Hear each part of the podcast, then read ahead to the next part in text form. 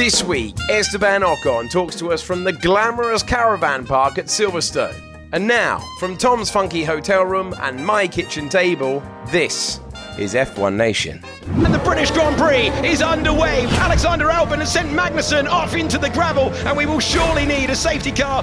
Oh, there's a huge crash there. And that's Daniel Kvyat. He's gone off the road and Pierre Gasly gets past Sebastian Vettel. And Gasly's got another one. There's a problem there for Valtteri Bottas, and through goes Max Verstappen up to second place. Verstappen coming into the pits. So please don't go past this lap. Anderson. The same thing's happened to Carlos Sainz. It's Lewis Hamilton who's had the same failure. Can we win this? Get on with it. Lewis Hamilton wins the race with a puncher. Verstappen came in for that pit stop and it cost him the win. That's it, mate. You've done it. You've done it. Have you ever seen the end of a Grand Prix like this? We're delighted to have you with us as ever. It's the lull between two Silverstones, words that have never previously been relevant in the context of Formula One. I'm Tom Clarkson, and yes, I'm holed up in a hotel near the track. I'm Alex Jakes, and you've got some very funky wallpaper in the background there, Tom. I won't mention the name of where I'm staying, AJ, but it has not been modernised in the last 30 years. Can I just leave it at that? you could say very Silverstone, I think. What an incredible finish. How's your voice after those last three laps of the Grand Prix, AJ? The voice is fine. I think the first 50 laps of the Grand Prix ensured that the voice was going to be okay. Some great performances, lots of intrigue, and a huge ramification for the championship battle as well. But whilst it was basically four minutes of complete chaos at the end of the British Grand Prix, what I really enjoyed was how almost soothing the team radio between Pete Bonnington and Lewis Hamilton was in the definition of a crisis. So, Hamilton might left tire also. Okay, copy. Same again. Verstappen 30 seconds behind. Verstappen go dip with 12. Uh, Verstappen 25 seconds. This is the last lap. That's 20 seconds to Verstappen. 17 seconds. 16 seconds. Use whatever strat you want. So strat 5. 10 seconds to Verstappen. 9 seconds to Verstappen. Is that the last lap? That's it, mate. You've done it. You've done it. I was going mad in commentary. You're going wild in the press room. Everyone's screaming at their TV, and this is how they sounded. Enough with the noise. I'm just going to whisper it like it's snooker next week and do my best Bono and Lewis impression. Oh, brilliant, brilliant, brilliant. Do you know, it was extraordinary how calm Lewis was afterwards. And actually, it's an interesting sort of chronology after a race. So they, the drivers get out of the car. Lewis looking very carefully at that front left, wasn't he? He then gets interviewed by David Coulthard, very calm. He then goes to the podium. He then goes to the, the what we call the bull ring, where uh, the few TV channels that are actually at the race these days speak to the drivers. They then come to the media centre and face the media en masse. So it's about half hour after the end of the race. Lewis comes in and he's a lot less calm half an hour after the race than he was immediately afterwards. He was suddenly, I think the penny had dropped how close it was to the whole thing falling apart and not getting that win. And I just think it properly, I don't think it had properly dawned how serious it was, how close it was to Max Verstappen immediately after the race. And it was only after he'd had time to reflect that he went, wow, that was, uh, that was a close one. and just to underline this, I'm not. I'm not having a go at the Porsches at all. It's a really entertaining championship. But Lewis Hamilton's last lap on three wheels, faster than the Porsches were going around Silverstone Circuit on four.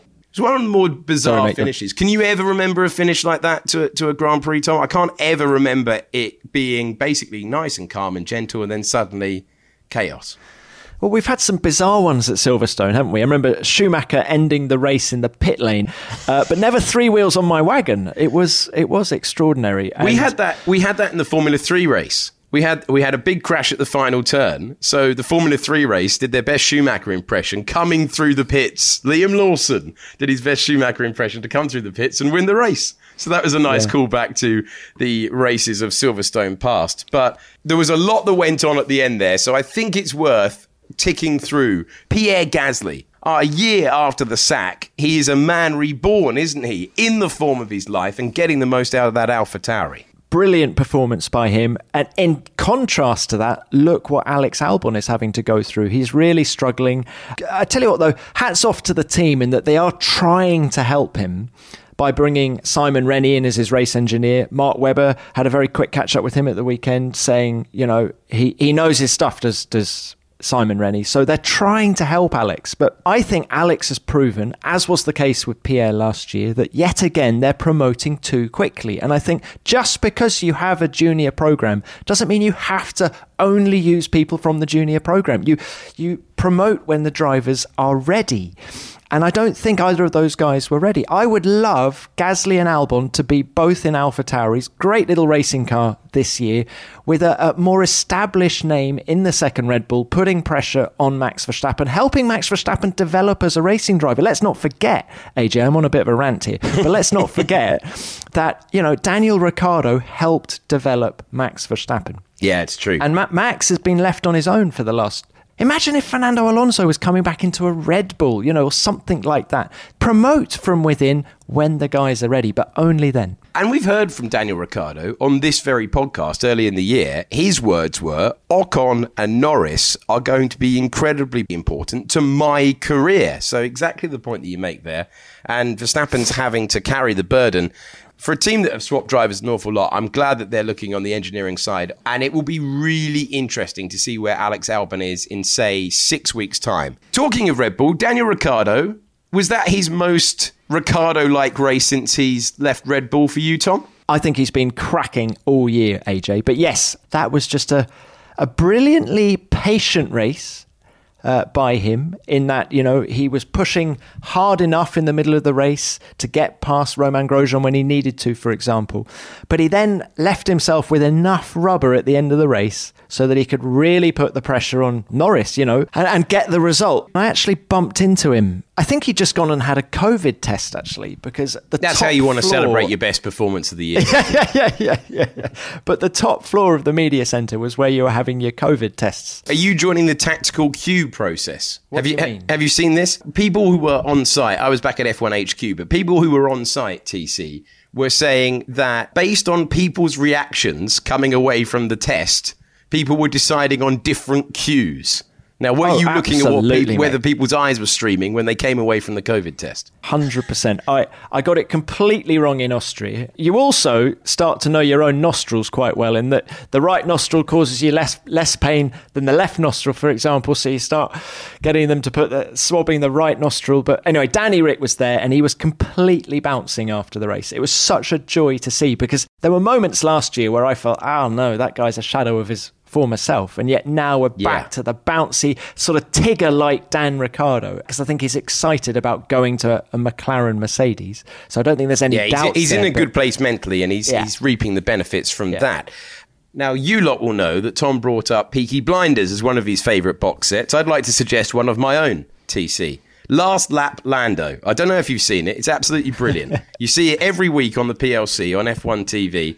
Basically, it doesn't matter if he's in the points, doesn't matter if it's for a podium, doesn't matter if it's benefiting from his teammate having a failure. Lando Norris just gaining places on every last lap of the season so far. We are four races in, and this is still happening. And I don't know whether it's the sort of exuberance of youth, but just never giving up. And that's what we love about a racing driver, isn't it? And he's absolutely one of them. So Lando's fourth in the championship. What is it? Three points ahead of Charles Leclerc in the Ferrari. But that battle at the front between Hamilton and Bottas, it's now 30 points after four races.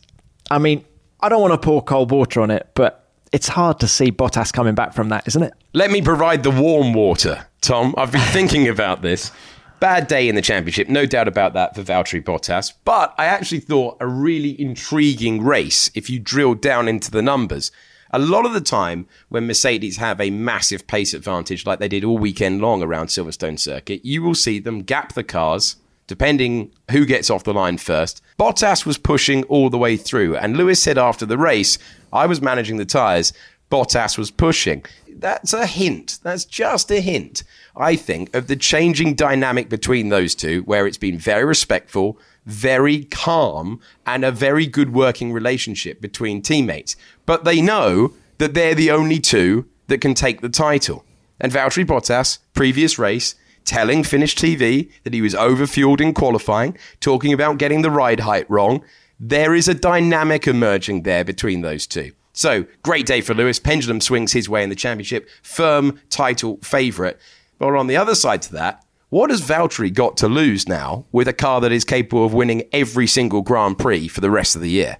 AJ, really astute points there. And I think what's different with Valtteri is that I think he has a resilience that most of Lewis's teammates haven't had uh, in the past. I think, you know, Nico Rosberg was so exhausted by being his teammate that he had to retire. I think he knew he couldn't keep going at that level. And then you look at Heikki Kovalainen in 2008. I mean, Jenson Button was more resilient. You could also argue that I think Jenson burnt himself out went whilst battling Lewis Hamilton and was never quite the same driver in the latter couple of years. It'll be interesting to see what happens next because the gap is almost so big that Lewis can start managing it. You know, he doesn't need to win every race, and I think he can still win the championship quite easily. How Bottas deals with this inside the team will be fascinating. I thought the point you made there that he actually came out and stated publicly about some errors made by the team was very un Bottas. Yeah, and to develop that on further, Bottas very rarely retires from a Grand Prix colliding with another car.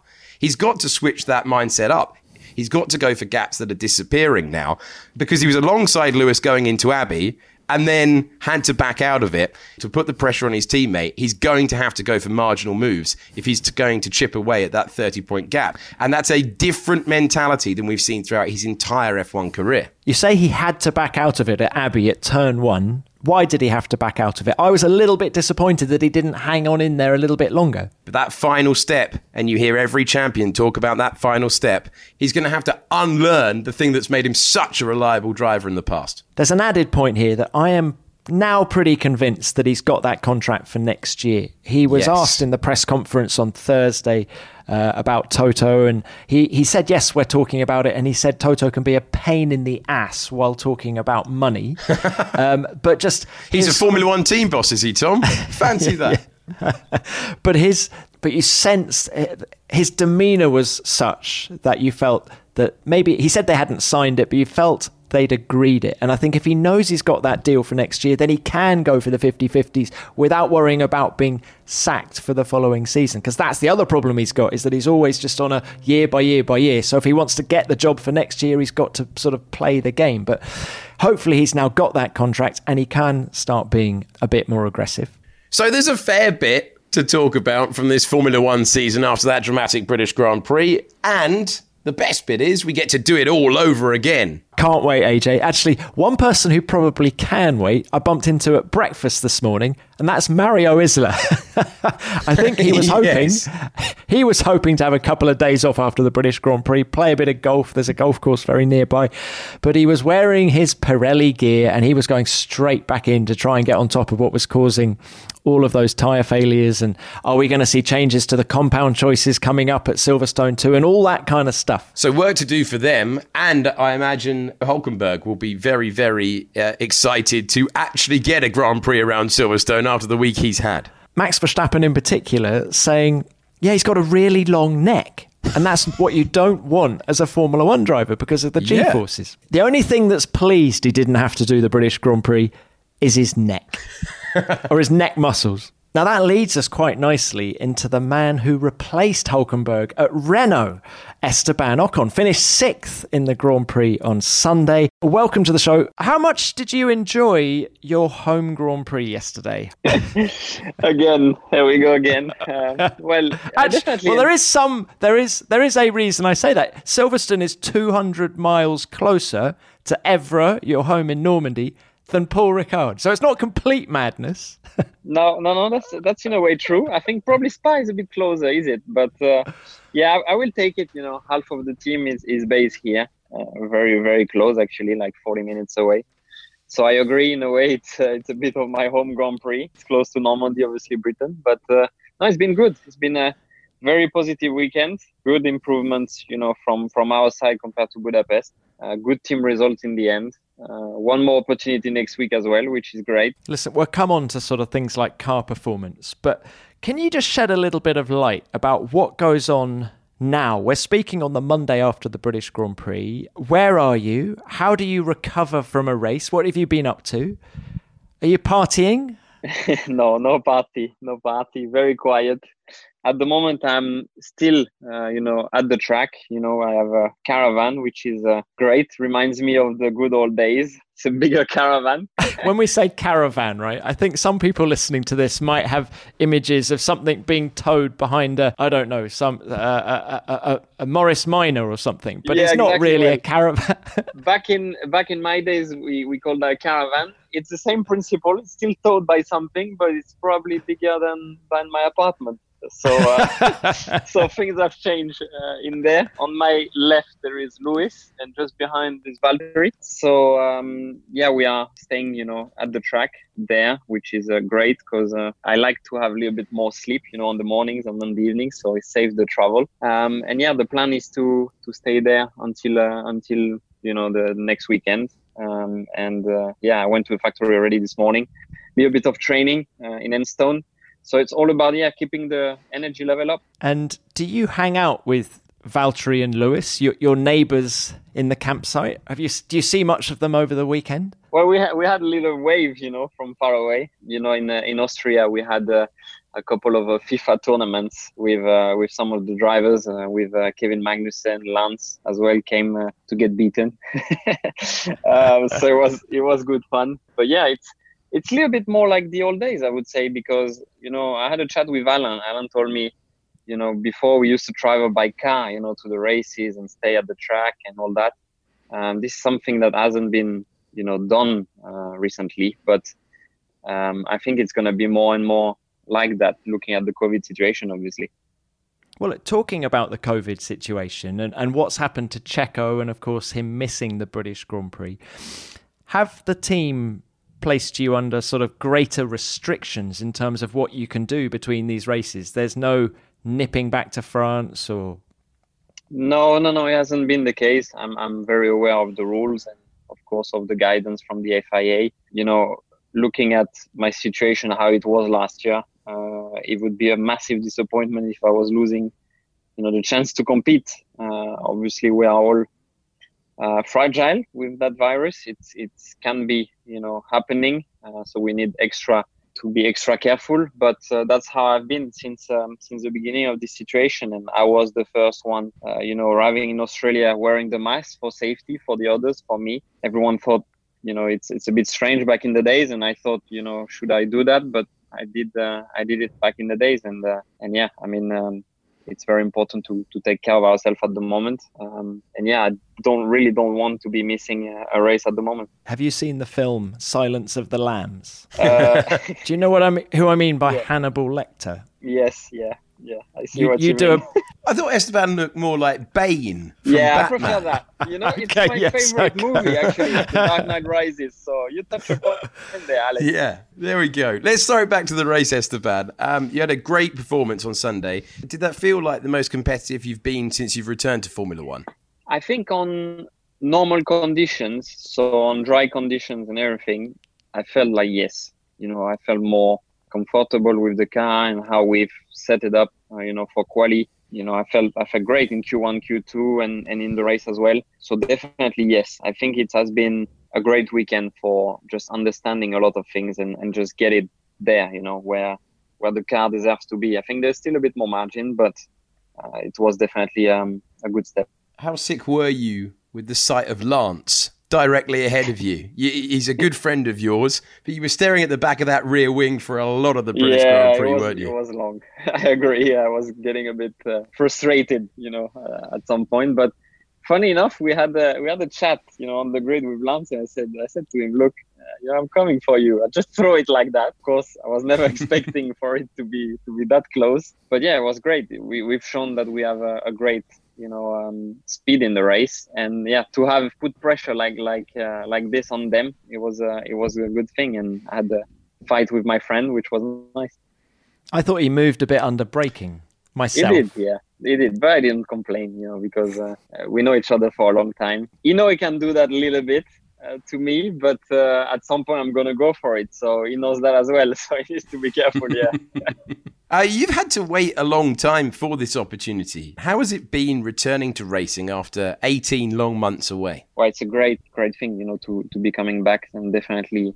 Um, yeah, very happy. Uh, you know, I was waiting for that moment for for ages. Um, I, that's the moment I had in mind for the whole last year. Basically, everything I was doing um, was having that in mind to come back. When am I going to come back? When is going to be at the time where I will have that seat? Um, and that's what kept me, you know, motivated and and uh, you know on it you know because i was always there when there was a car firing up. And even if i had no sleep for for two days uh, you know i was here um, listening to debrief and stuff um, of course last year. So uh, it has paid off. And i'm definitely happy that this is all behind now and, and i can focus on on my job. You've got a great reference in Mercedes, haven't you? Talk about doing some good homework to bring to Renault. You've been Yeah. learning from the best. Exactly. Yeah, learning from from a team who's been dominating uh, this new era of Formula One. It's priceless because there's so many people in that paddock who would love to see what's happening there on the inside. If it's drivers, if it's engineers, everyone would would love to have a little bit of an inside of that team. And and I, I had the chance to be to be working with them uh, the whole last year, seeing you know how how the team reacts to different you know circumstances, different. Uh, uh, times, uh, but also from the drivers. You know, Lewis is also dominating his subject, so to see how he was working is something that you know gave me inspiration and and um, definitely good knowledge for for me to change a little bit my my work uh, um, routine, uh, I would say, and and on the technical aspect, it was it was of course great because you know still being professional, I could bring stuff to the team here uh, to Renault both teams agree uh, on that, that I could bring some stuff. So that's what I did. If you could name one thing that you took away from your experience of watching Lewis, what would it be? Is it his taste in music, no, this is fashion more. sense? This is more of a private thing. Um, he definitely did show me some of his music, and some some was pretty good. Uh, some I like less, but some some was nice. Um, but yeah, no, we had we had a good chat with with him uh, at the point where I still didn't sign uh, anything, and he gave me great advices on what to do uh, in those circumstances, who to speak to, and and you know how to behave basically with with bosses and stuff. And that was at a crucial time, uh, and it worked. So also thanks to him for for that. Um, but yeah, on the on the race weekend.